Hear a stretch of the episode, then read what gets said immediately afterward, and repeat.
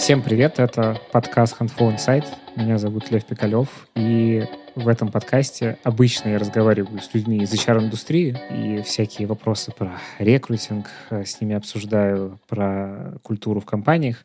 А сегодня у нас очень необычный выпуск, чему я очень рад, когда мы выходим за рамки нашей основной темы. Хотя, если честно, нельзя сказать, что это выход за рамки. В общем, у меня сегодня в гостях Марина Мень, председатель и соучредитель благотворительного фонда «Творческое объединение «Круг». Марина, здрасте. Здравствуйте. Спасибо вам большое, что согласились прийти к нам. Я рада разговаривать с представителями Handflow, которые нам в этом году очень помогли, и это самое для меня значимое проявление любви к нашей организации. Нам подарили миллион рублей. Ну, самый э, значимый вид Э, потому что к сожалению, благотворительный фонд – это организация, которая нуждается постоянно в средствах. И что бы мне ни говорили, лучшее и самое важное – это деньги, которые помогают нам решать наши задачи.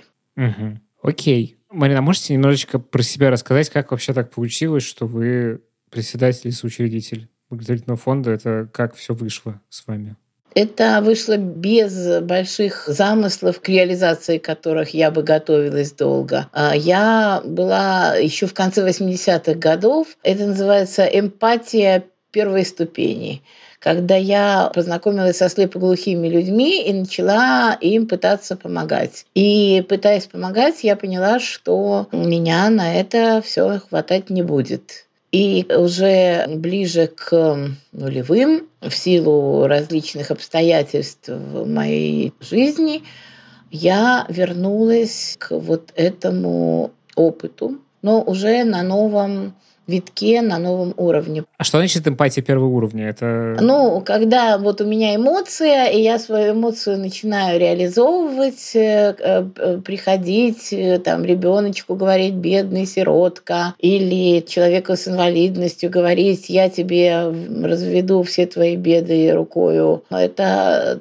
обычно длится недолго, особенно в отношении детей очень вредит. И сейчас то, с чем я вернулась в эту сферу, это стремление создать какие-то системные решения для проблем тех людей, которым я стараюсь помочь. И тогда эмоции, которые нас движут вначале, уходят на задний план, а на передний план уходят задачи чисто менеджерские. И единственное, чем э, мне помогает мой изначальный посыл, захватывающий мою личность, это то, что я не бросаю этот проект, э, несмотря на то, что он очень трудный, требует больших усилий. А я все-таки не прекращаю. Как я оказалась? У меня были знакомые слепоглухие. Изначально я помогала слепоглухим. А как вы помогали им? То есть это какая-то очень точечная помощь? Это такая была очень интересная история, потому что вот в конце 80-х, когда я познакомилась со слепоглухими, я выучила пальцевую азбуку глухих и уже могла с ними общаться. То есть я вообще очень практичный человек, и я могла переводить, могла сопровождать, могла даже перепечатывать тексты азбукой Брайля. И потом уже в 21 веке мы опять встретились, я могу сказать, еще добавить, что мы встретились в том числе потому, что я в 2010 году умер мой муж. Но он умер уже будучи достаточно насытившимся годами. Ему было 80 лет, он был намного старше меня, но смерть это всегда все-таки стресс для любого человека, хотя долго знали, что он умрет, потому что у него был рак крови. И потом я думала еще о том, что а, вот я о нем много заботилась, а о ком я буду заботиться теперь. Такая была инерция, желание заботиться. А еще у меня была и есть, слава богу, дочь, которой э, было к тому времени 13 лет, и я себя заранее готовила к тому, что пройдет еще года 3-4. И вот эта забота тоже из вашей жизни уйдет, основная. Да, и надо было готовиться к тому, чтобы как-то себя чем-то занять. Это важная такая задача. И нашелся вот такой вот важный проект, в который я была вовлечена издавна, и к которому я была приготовлена всей моей жизнью. Вот в 2014 году мы вместе с моим другом, слепоглухим экспертом по технике для слепых, стали соучредителями фонда и начали работать системно. Спасибо за личную историю. Мне, знаете, что интересно? Вы сказали, что первоначально была как бы эмоция в этом, во всем, в этой поддержке, которую вы оказывали, а вот сейчас больше такая практичная менеджерская системная история. А эмоции еще остаются все-таки или нет? Как это устроено? Конечно, я как человек достаточно эмоциональный, наверное, эти эмоции присутствуют, но это не то, что я просыпаюсь с утра, испытываю эмоцию сочувствия, жалости или всякое такого, сажусь за компьютер, и это меня стимулирует. Как раз скорее наоборот. Эмоции мешают. Это вытягивает силы скорее. Да, поэтому сейчас у меня есть миллион задач, я точно знаю, что это задачи, которые важно, необходимо реализовывать. И главное, что я уже вижу результаты. Это тоже очень важно. Не знаю, как каждый из нас. Если у нас большой проект, в котором мы заняты по уши, думаем ли мы утром о том, что мы чувствуем? Ну да, и здесь, мне кажется, большая разница между системной работой и какой-то вот в моменте работой, потому что в моменте ты сразу такой сделал что-то, результат. А когда это системно, это очень долгая история, которая раскочегаривается, и результат ты видишь очень отложенно. Да, не спринт, а стайерская дистанция, в которой, главное рассчитать силы. А можете подробнее про ваш фонд рассказать вообще, как он устроен, с какими людьми вы работаете? Как я говорила, мы начинали помогать слепоглухим, и сначала мы придумали придумывали для них какие-то досуговые мероприятия и думали, что мы можем сделать для них. И были какие-то сценки, театральные этюды или угощения, какие-то прогулки. Но когда э, я начала подуставать от всего этого, а потому что там логика была в том, что слепоглухие люди, они принадлежали к обществу слепых, и исторически считалось, что они должны проявлять социальную активность. Общество слепых хотело от своих подопечных демонстрации социальной активности. И за это им ежегодно дарили электробытовую технику на Новый год. Вот когда я почувствовала, что я пытаюсь помочь, а мне просто в ответ транслируют, ну, чем ты еще нас удивишь? Что ты нам подаришь на Новый год? Когда это все чувствуешь, начинаешь немножко задумываться и разочаровываться. И мы пришли к выводу, что главное что мы можем сделать для этих людей, а мы к тому времени делали какие-то рукодельные мероприятия, так это принято вот для организации досуга, и участвовали в ярмарках. И это было очень здорово, когда то, что мы своими руками сделали, потом продается. Это было еще очень забавно, потому что однажды, вот как раз в тринадцатом году, по-моему, я предложила почти в шутку написать волхвам письмо. И мои слепоглухие друзья, они очень э, по-деловому отнеслись к вопросу и стали писать запросы на одеяло бамбуковое 2 на 2, кофеварка электрическая и тому подобное. Вот они понаписывали таких э, запросов к волхвам тысяч на 60.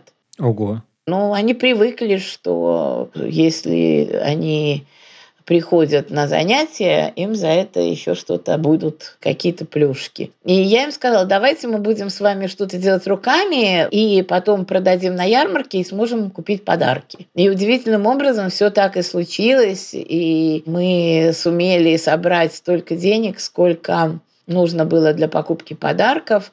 И это, в общем, меня навело на мысль, что здорово было бы, если бы мы все-таки акцентировались на какой-то отдаче, на то, чтобы наш труд как-то был э, основой нашей жизнедеятельности. Вот таким образом родилась мысль о создании мастерских, а когда э, я познакомилась с девушкой, которая закончила строговку по керамике и решила нас немножко поучить этому, оказалось, что керамика – это лучшее, что можно предложить людям с нарушением зрения. И так мы встретились с керамикой. А вот сейчас наше керамическое производство – это 500-метровая мастерская, литейный цех, цех э, ручной лепки, цех росписи, глазурования. Каждый год мы э, сейчас производим за несколько предновогодних месяцев продукции приблизительно на 10, даже 12 миллионов. И это для меня предмет гордости. И вот эта история, она э, стала основой нашей жизни. Основой того, что человек, который привык быть никому не нужным, который существовал в лучшем случае в компании себе подобных и который не мог найти себе работу, вот такие люди, они наш, оказались вот в таком вот э, социально значимом проекте, социально значимом для всех. И для тех, кому мы помогаем, и для тех мастеров, кураторов, которые обучают, и для меня, которая понимает, что она тоже вовлечена в значимую деятельность. А потом, когда это все постепенно развивалось, именно работа производственная,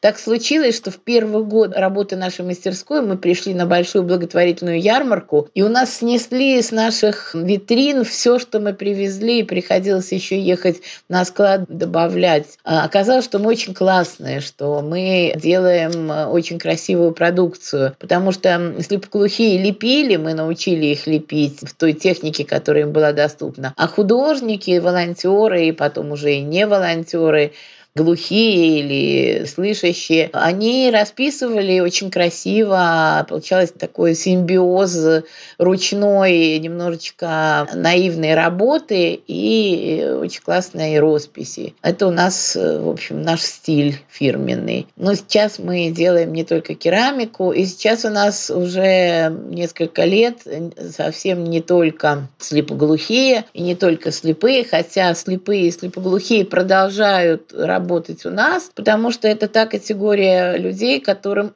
совершенно практически невозможно найти работу на открытом рынке труда. Вообще никаких вариантов. Раньше, в советское время, были учебно-производственные предприятия для слепых. Кооперативы такие, да? Это были прям предприятия, они выполняли госзаказы, они собирали, например, платы для цветных телевизоров и зарабатывали, на самом деле, хорошие деньги, по 200 и даже 300 рублей в месяц. Ничего себе. Да, потому что это был востребованный продукт. Но как только закончилась советская власть и закончился госзаказ, вся вот эта структура, которая она была очень мощной, значимой, это был хозрасчет, то есть они могли свои деньги заработанные тратить и на строительство домов, на получение квартир. У них была всякая такая культурная программа и санатории вот для слепых. И все вот это умерло со смертью советской власти. И, по сути, то, что делаем мы, вот тот формат, который мы сейчас создаем, он не то чтобы повторяет систему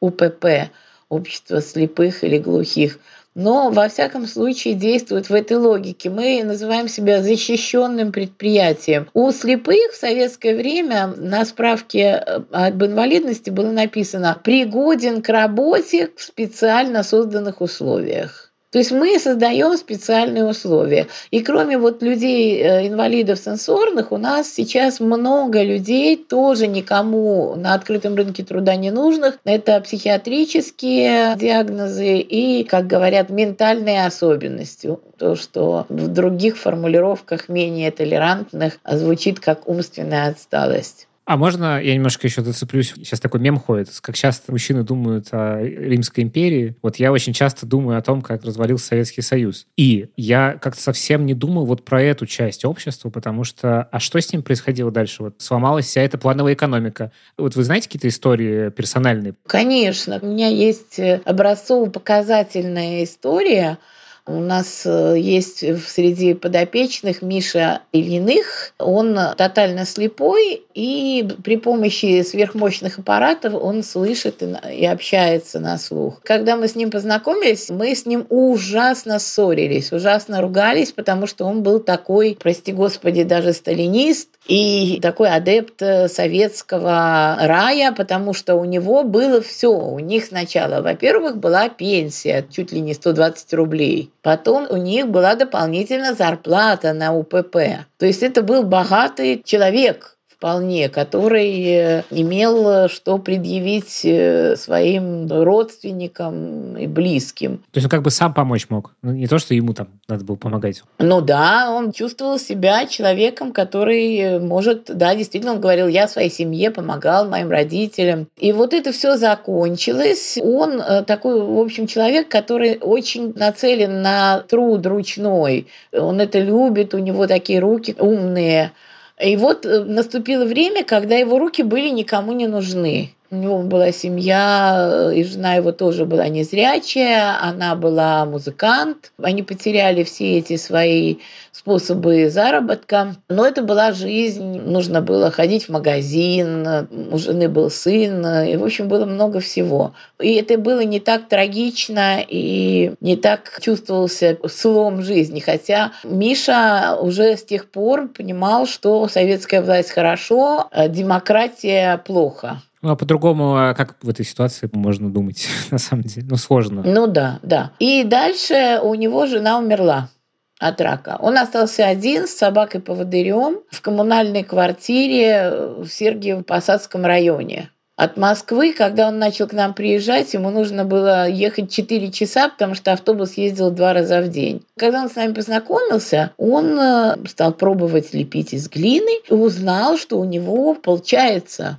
у нас был первый заказ на 500 колокольчиков. То есть нужно сделать кружочек, его разрезать пополам и из половинки круга слепить конус. И получался колокольчик простенький. Мы до сих пор такие делаем. И оказалось, что он может заработать 100 тысяч рублей, потому что я продала эти колокольчики по 250 рублей а 500 штук – это 100 тысяч. И, в общем, Миша возил глину к себе домой. Мы собирались три раза в неделю, а он не мог остановиться, и он продолжал лепить и лепить и лепить.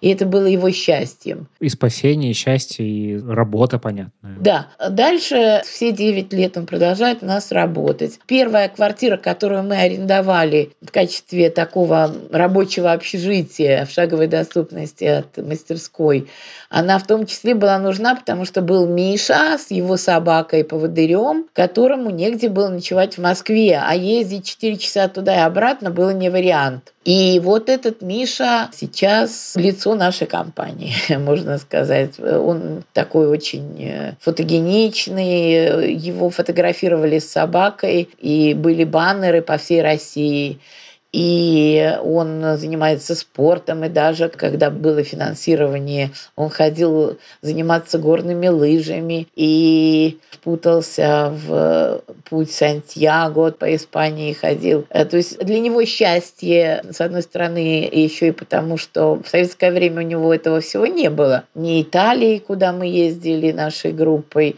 ни пути Сантьяго, ни вообще социального окружения сейчас гораздо более богатого, потому что вокруг нас много волонтеров. С одной стороны, да, советская власть для Миши была хорошо, но сейчас понемножечку он все-таки... Меняется в этой шкале немножко? Не знаю, я больше с ним на этой теме не разговариваю, я потому что человек эмоциональный, и у меня взгляды ретроградные, только обсценная лексика возникает в качестве ответа.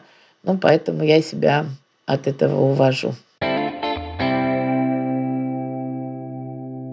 Я, наверное, хотел вас поспрашивать с точки зрения того, что у вас есть люди, те, кто непосредственно занимается производством того, что вы дальше продаете, а вот с точки зрения какого-то бэк-офиса вокруг этого, как у вас компания это устроена, ну, точнее, ваш фонд ну, да, устроен? Да, да, да, это очень круто, об этом можно рассказывать, э, хвастаться, потому что э, каким образом это было реализовано, я сейчас не могу в деталях восстановить. Но в следующем году будет 10 лет нашему фонду. И были годы, когда мы начинали январь, не зная, как мы будем платить деньги за аренду мастерской, зарплаты, потому что заказы обычно у нас появлялись к концу года. Финансирование грантовое – это лотерея. Поэтому бывали такие безумно трудные для руководителя периоды, когда требовалась моя христианская вера. Ну, что еще требовалось? Мой характер упрямый. То есть я, как правило, все-таки не бросаю начатое. И вот таким образом все это двигалось э, и дошло до того, что в 2019 году нам нужно было платить порядка 400 тысяч в месяц за аренду. Это включая платежи типа электричества, которого на производстве очень много нужно? В общем, да, у нас в этом смысле было выгодное предложение, но это много. И плюс зарплаты, то есть зарплаты не только людей с инвалидностью, потому что для нас, для меня делом чести было показать, что мы не просто развлекаем, э, мы даем работу. И моим делом чести являлось и то, чтобы реализовывать то, что мы производим. И все эти дела чести, с одной стороны, приводили к тому, что это были большие нервы управления вот этой структурой, а с другой стороны, то, что мы в 2020 году получили от мэра Собянина одно помещение 500-метровое, а потом еще от департамента соцзащиты другое помещение. И у нас стало две структуры по трудоустройству инвалидов. Сейчас у нас работает больше 120 людей с инвалидностью, получают зарплату. И их э, сопровождают 40 человек без инвалидности. 40 человек? Да. Это немало. Это много. Нет, нет, на самом деле это немного, потому что бывают ситуации, когда требуется один на троих, если посчитать. 40 человек – это и административные всякие сотрудники, которых должно быть много, потому что мы должны делать отчеты по грантам, и тьютеры, которые сопровождают наших подопечных, потому что кроме того, что у нас есть работа, мы создали инфраструктуру для трудоустройства. И называем мы это слово защищенным трудоустройством. Это слово означает, что мы не предъявляем универсальных требований для наших работников. То есть мы не говорим, вот у нас вакансия керамиста, ты должен прийти, сделать 50 а, чашек в день, и ты за это получишь такую-то зарплату. Мы предлагаем э, задачи посильные каждому.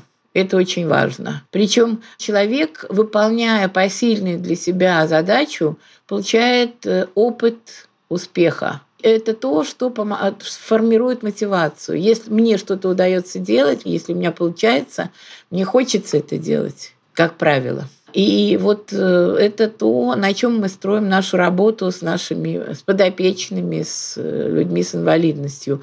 Э, если говорить про сотрудников административных или профессионалов, которые обучают, это моя боль, потому что если у тебя нет бюджета обеспеченного на год, кого ты можешь позвать к себе в сотрудники? Я вот, собственно, про это хотела спросить, как это вот у вас устроено. Много лет э, я жила вот таким вот образом. Я брала тех, кто был готов с нами работать, более-менее соответствуя требованиям. И была достаточно большая ротация кадров. Но управлять этим сложно, конечно, да. Очень. То есть ты едешь на мотивации людей как бы альтруистической? До тех пор, пока эта мотивация длится. В целом сейчас э, в результате вот всех мытарств у нас сформировалась хорошая команда мотивированных людей, которые прошли тяжелые времена. Но сейчас они на нормальных зарплатах, я так понимаю. Да, да. Сейчас они на нормальных зарплатах прежде всего потому, что у нас сейчас есть механизмы финансирования государственные, такие уже более-менее стабильные. Я надеюсь, что стабильные. И сейчас мы известны, поэтому нам дают более охотно гранты, более часто. И все это уже про надежду на устойчивость. Конечно, говорить э, об устойчивости в России в 2023 году это не совсем правильно, но я человек э, в целом оптимистического настроя, потому что я очень верю, что мы наш жизненный путь в истории, которая в руках того, кто нас создал, а он сильнее всех обстоятельств. Это очень важное моя, э, основание моей жизни, моего менталитета. Я верю, что Бог сопровождает меня все эти годы, и что благодаря этому удается свести концы с концами и продолжать иметь силы. Ковидный год, не ковидный, вот я лежала с ковидом и все равно что-то ковыряла в компьютере. Это так получилось. Я, я не герой, а просто шла маленькими шажками, делала, что могла. А можете рассказать, как вы, я не знаю, можно ли назвать это рекрутингом, наемом ваших подопечных, как вы их нанимаете? Когда меня спрашивают вот компании, которые занимаются рекрутингом, какие у нас вакансии, я прихожу в ужас, у меня судороги начинаются. Потому что если я напишу, мне нужно 10 керамистов, 15 э, специалистов по изготовлению свечей и 5 швей, ко мне придут люди профессиональные, которые будут требовать от меня серьезной занятости, серьезного заработка, и я э, буду в этой ситуации выглядеть не очень красиво. А разговор о том, что ко мне приходят люди, которые никому не нужны. Ко мне присылают вот рекрутинговые организации тех, кого никто не взял. Есть в Москве такая организация, называется «Моя карьера». Это такой централизованный, очень хорошо работающий, ну, во всяком случае, а, я знаю много людей, которые там работают с большой отдачей, стремящихся к результату. Вот они к нам приводят, приводят на экскурсии, и люди, которые никогда не думали о том, что они могли бы лепить или что-то еще делать. Или мама своего сына приводит, который закончил коррекционную школу и которому некуда идти. Или уже сарафанное радио, вот слепые знают, слепоглухие нас знают, глухие тоже бывают иногда. Хотя глухим проще. Почему? Потому что глухой, который знает словесную речь, ну, он работает и в Ашане, он работает в супермаркетах, и может быть курьером, много разных решений. В общем, это не такое ограничение серьезное. Если человек владеет словесной речью, потому что многие глухие не владеют словесной речью, они как иностранцы среди нас. Э, и это большая проблема. Вот как получается находить людей. А их больше, чем вы можете переварить условно в вашем производстве или нет? Конечно. То есть мы поэтому не зовем, прямо не стоим на перекрестках и не говорим, а приходите к нам. Мы не спешим. Приходит к нам человек, мы ему говорим, нужно оглядеться, вот у тебя будет стажировка в течение там месяца. Если тебе понравится, будет интересно, если тебя начнет получаться – и ты начнешь зарабатывать, то будем дальше заключать договор трудовой или гражданско-правовой, и работа будет сдельная. Бывает, что вы отказываете по какой-то причине? Отказываем, например, людям э, с психическим э, заболеванием в острой форме. Таких мы просто не потянем слишком много нужной энергии, чтобы... Не, не, нет, ну просто это, это в принципе не про работу. Как правило, человек сам не задерживается у нас, если он не видит, что он способен что-то делать что он может, способен как-то себя реализовать в этом всем. Например, пришел к нам человек, который 10 или больше лет просидел дома, потому что он был инженером, работал в телефонной компании, и у него случилось заболевание, он потерял большую часть зрения, стал слабовидящим, то есть он уже не мог работать по своей профессии, и он, когда ходит по улицам, он видит размытые там пятна и догадывается, куда идти, потому что у него есть, у слабовидящих есть какие-то свои хитрости, чтобы не запутаться. Он пришел к нам, и поскольку он рукастый прирукастый, начал работать в литейном цеху с гипсовыми формами, и у него стало очень хорошо получаться, он очень аккуратный. То есть получается, что ту часть работы, которую он может, он делает, а вторую часть работы делает зрячий, ну, например, э, с психиатрическим диагнозом, который тоже нуждаются в сопровождении, получается, что они составляют тандем. То есть вы, по сути, никого не завлекаете, какая-то есть в этом месте воронка органическая такая? Скорее вот так. Или, например, к нам приводили из колледжа коррекционные классы на практику. Это такие, которые, ну вот закончил школу коррекционную, и надо где-то пересидеть, он идет в колледж, соображулькает достаточно мало, и мы его встраиваем в некий процесс, у него есть необходимость, он привыкает приходить каждый день, там, допустим, на 4 часа, и у него есть уже какие-то навыки, которыми он овладел. Это уже какое-то небольшое сообщество ребят, которые уже э, после колледжа оказались пристроенными. А для людей, которые ваши подопечные, которые у вас работают, это для них вообще как бы единственная возможность? Или вообще есть какой-то выбор? таких, как наша, есть в Москве 4-5 организаций. И я думаю, что их должно быть много, их должно быть много в каждом районе. Должны быть энтузиасты для того, чтобы это формировать. Но если мы передаем наш опыт, то тем, кто придет за нами, будет проще. И надеюсь, что все будет работать. А с точки зрения экономической, как все выстроено? То есть вот вы производите какое-то количество продукции, эта продукция реализуется там через э, ваш веб-сайт, интернет-магазин, через какие-то еще, я так понимаю, маркеты? Маркеты и корпоративные заказы. А как дальше распределяется доход Фактически э, сейчас то, что мы зарабатываем, идет на финансирование наших э, программ, например, по сопровождаемому проживанию. Мы, например, то, что мы на сегодняшний день вынуждены арендовать квартиры для того, чтобы отрабатывать наши программы по сопровождению. И таким образом нам удается забирать людей из психоневрологических интернатов. И для нас это очень важный результат, поэтому мы это стараемся стараемся вот как фонд финансировать. Сейчас э, появилась возможность государственного финансирования. Я почему говорю государственное? Потому что вот такие компании, как «Газпром», они нуждаются в том, чтобы выполнять квоты по трудоустройству инвалидов. И государство наше придумало закон, который позволяет этим организациям платить зарплату нашим сотрудникам, инвалидам, и их кураторам, там, часть зарплаты на каждого инвалида.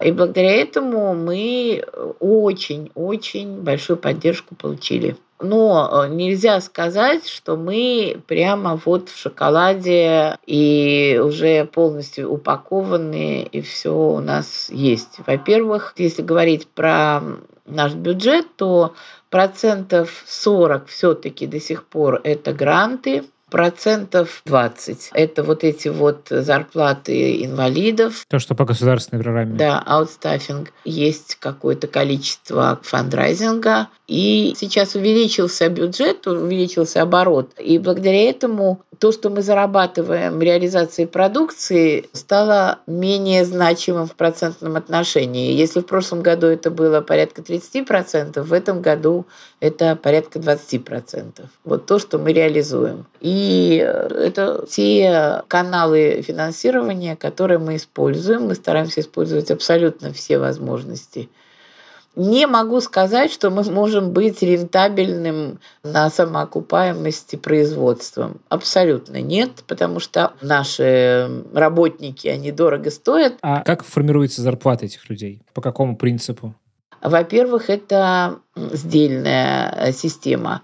Для нас очень важно показывать нашим подопечным, что они получают зарплату не только за то, что они встали утром, позавтракали пришли на работу и, и, и сели здесь что-нибудь поделать. Ну, чтобы это не было вот так же, как с какой подарок ты нам подаришь. Вот это мышление. Приблизительно, да, да, очень важно. Поэтому у нас не все задерживаются. Среди слепых, например, разговор о том, что нужно идти лепить, это такой разговор с некоторым оттенком брезгливости. Вот одна моя коллега, она пришла к нам лепить, у нее высшее образование, даже два высших образования. А, то есть это как бы такой даунгрейд, такое ощущение, что я какой-то занимаюсь очень низкой работой. Ну да. И она говорит, что кто-то вот из общества слепых, как раз тот, который занимается трудоустройством слепых, он говорит, ты что, в глине будешь возиться? подумай. Но кроме этого, есть еще факторы, которые мы учитываем. Есть человек, который работает эм, с отдачей и делает максимум возможного, и такому человеку э, его э, сдельная работа оплачивается с коэффициентом повышающим. А как вы понимаете вот этот параметр? У каждого есть куратор, у каждого есть мастер. И если мастер знает и видит, что вот э, этот человек старается, хотя у него ручки не так хорошо работают, мы постараемся ему там на пару тысяч больше начислить. А какая вообще это средняя зарплата? Вот среднюю невозможно вывести, потому что есть те, которые способны прийти два часа полепить и идти. Таким мы платим 3-4 тысячи. А верхняя граница? Верхняя граница 70 тысяч. Глухая художница может заработать 70 тысяч, потому что она очень классно расписывает. Есть у нас большие заказы. То есть получается, что на круг с учетом, я так понимаю, пенсия же тоже есть по инвалидности. Это вполне нормальная такая обычная зарплата. Да, да, да. Даже если он получает 40 тысяч, у нас есть и такие, которые 40, 50 тысяч получают, плюс пенсия 26, это нормально уже, можно считать. У меня вот живут в квартире двое недееспособных, которых забрали из психоневрологического интерната. И у них э, общий бюджет там больше ста тысяч. Они себе мебель купили, какая им нравилась. Вообще большое счастье переживают. Можете немножко еще развернуть э, про то, какие вообще бывают люди с инвалидностью? Потому что это, конечно, это очень большой спектр. И мы не назвали это этими словами, но мы когда с вами готовились к этому разговору, вы упомянули словосочетание «инвалидное сознание». Можете вот немножечко в эту сторону как-то вот описать, что это все такое, какие есть люди с инвалидностью, и как-то в этом месте рассказать?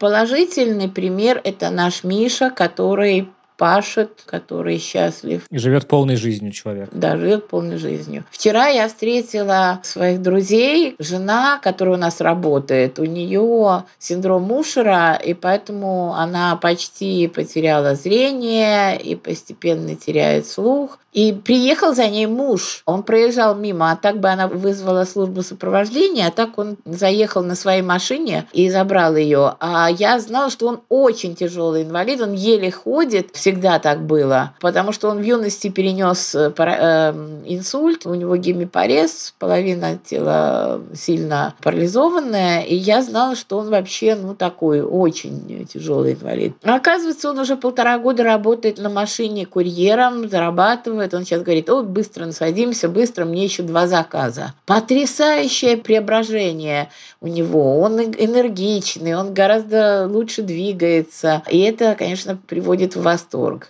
потому что такое бывает не очень часто, но когда это бывает, это счастье. И это счастье, что у него есть Таня, ради которой он зарабатывает, и у них есть их жизнь, и это очень круто. Мне сейчас сложно об этом говорить, потому что я периодически начинаю наезжать на своих знакомых инвалидов, начинаю им рассказывать, какие, какими они могли бы быть и как им надо преодолевать. И, конечно, это не совсем то, что я имею право говорить, потому что я... Вы не они не они. Наверное, они могут друг другу такое говорить. Но в целом есть люди, которые застряли в этой своей беспомощности. И я понимаю, что не факт, что я бы на их месте была бы лучше. И у этого всего есть много. Есть, например, ужасная такая история про то, что человек, который всегда нуждается в помощи,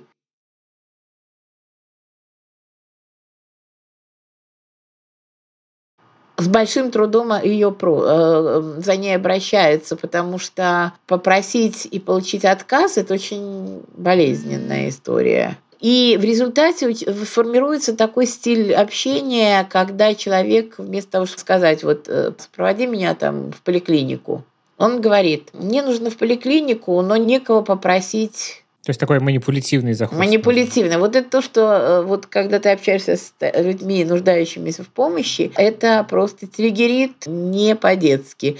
И именно поэтому я большие усилия прикладываю к тому, чтобы формировать системную помощь в таких ситуациях. То есть у нас мы первое, что создавали, когда у нас появились первые гранты, это служба сопровождения слепоглухих чтобы можно было позвать э, человека, который поможет. Причем это уже оплачиваемые сотрудники, оплачиваемые работники. И даже государством уже, э, вот слепоглухие, тотально слепые, у них есть 240 часов в год на вот всякие вот такие сопровождения в поликлинике, там какие-то учреждения. Это уже государство прямо прописывает в их индивидуальном плане реабилитации. Понял. Вы очень интересно рассказали о том, как все это устроено. И, наверное, все равно хотелось бы, чтобы вы ответили на вопрос, зачем это компаниям? Потому что вы с многими компаниями взаимодействуете и видите их мотивации. Вот чтобы как раз мы, как маркетологи здесь поступили, и какие-то keywords в этом вместе обозначили, чтобы люди, которые нас слушают, узнали себя в лице этих компаний и поняли, зачем им это надо. И дальше расскажите, как вообще сотрудничество с вами устроено и что можно сделать, если ты компания. Есть э, такое устойчивое понятие корпоративная социальная ответственность. В целом социальная ответственность – это про то, что э, я – часть человечества, и каждый человек с инвалидностью, каждый человек э, с особыми потребностями – это тоже часть человечества, и мы единый организм. Мы исходим из этого.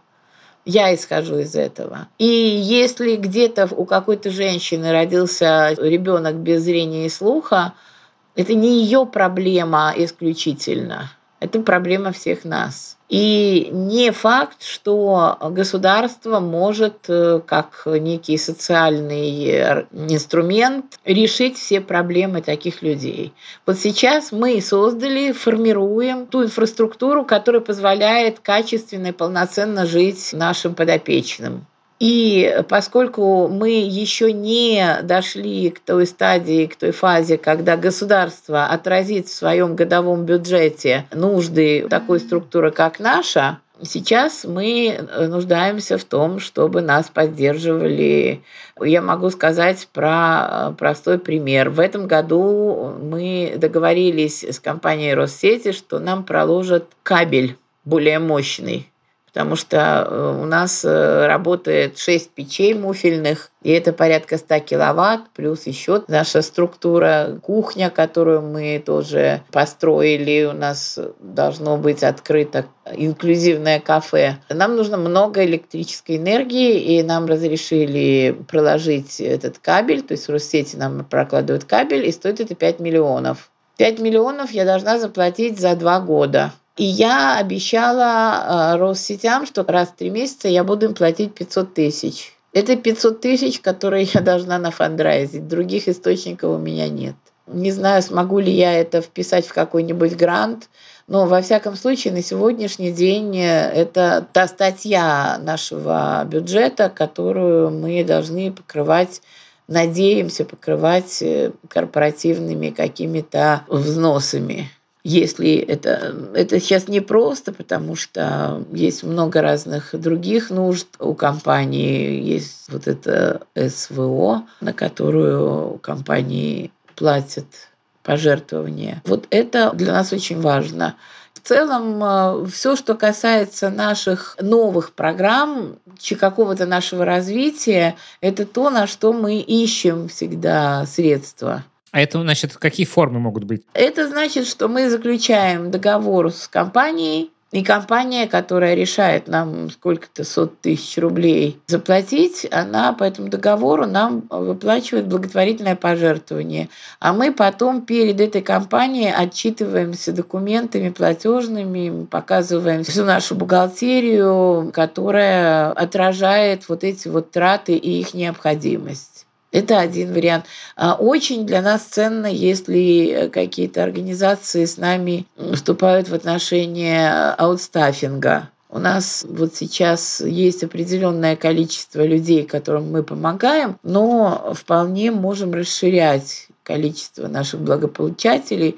И чтобы принимать людей на работу без риска не иметь возможности им платить, нам очень нужно, чтобы рабочие места были обеспечены э, финансированием компаний, которые таким образом выполняют свои квоты по трудоустройству инвалидов. У нас на самом деле вот в этом году достаточно рано начались заказы, и корпоративные волонтеры приходят, помогают нам и это очень здорово, когда там 20-30 человек сидят в нашей мастерской и выполняют несложные какие-то операции.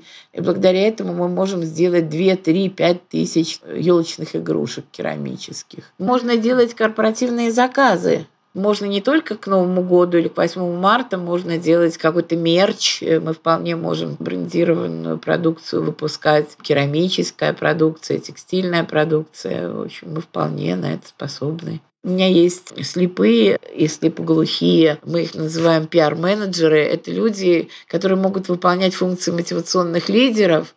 И мне очень хочется, чтобы они были востребованы, потому что они очень хорошо рассказывают о себе, о своей жизни и о том, чего хочет человек с инвалидностью чего ему не хватает. Вот прийти в компанию и сделать презентацию и рассказать о нас, и рассказать о том, как можно было бы создавать э, доступную среду и такое открытое сообщество. Это тоже очень хорошо. Класс. Ну, мы все ссылки, которые вы нам дадите, добавим в описание, и в статье, которая выйдет в журнале Handful, тоже будут все ссылки для того, чтобы можно было с вами связаться. Всех призываем это делать. Марин, спасибо вам большое. Не знаю, я восхищен тем, что вы делаете. Мне очень приятно это слышать, потому что я восхищена тем, что я оказалась внутри вот такого вот проекта, и я очень радуюсь тому, что это есть, и что я к этому приобщена, и что я могу рассказывать об этом и приобщать к этому других. Я очень рад быть проводником в этом месте сейчас, и рад, что слушатели это услышат. Спасибо. Спасибо большое. Это был подкаст Handful Insight. Подписывайтесь, ставьте нам всякие оценки, пишите отзывы и обязательно зайдите в описание подкаста, посмотрите на то, что делают в творческом объединении «Круг» в благотворительном фонде. Я поговорил с Мариной Мень, председателем и соучредителем этого благотворительного фонда. Спасибо вам большое. Очень рад. Всем пока. До свидания.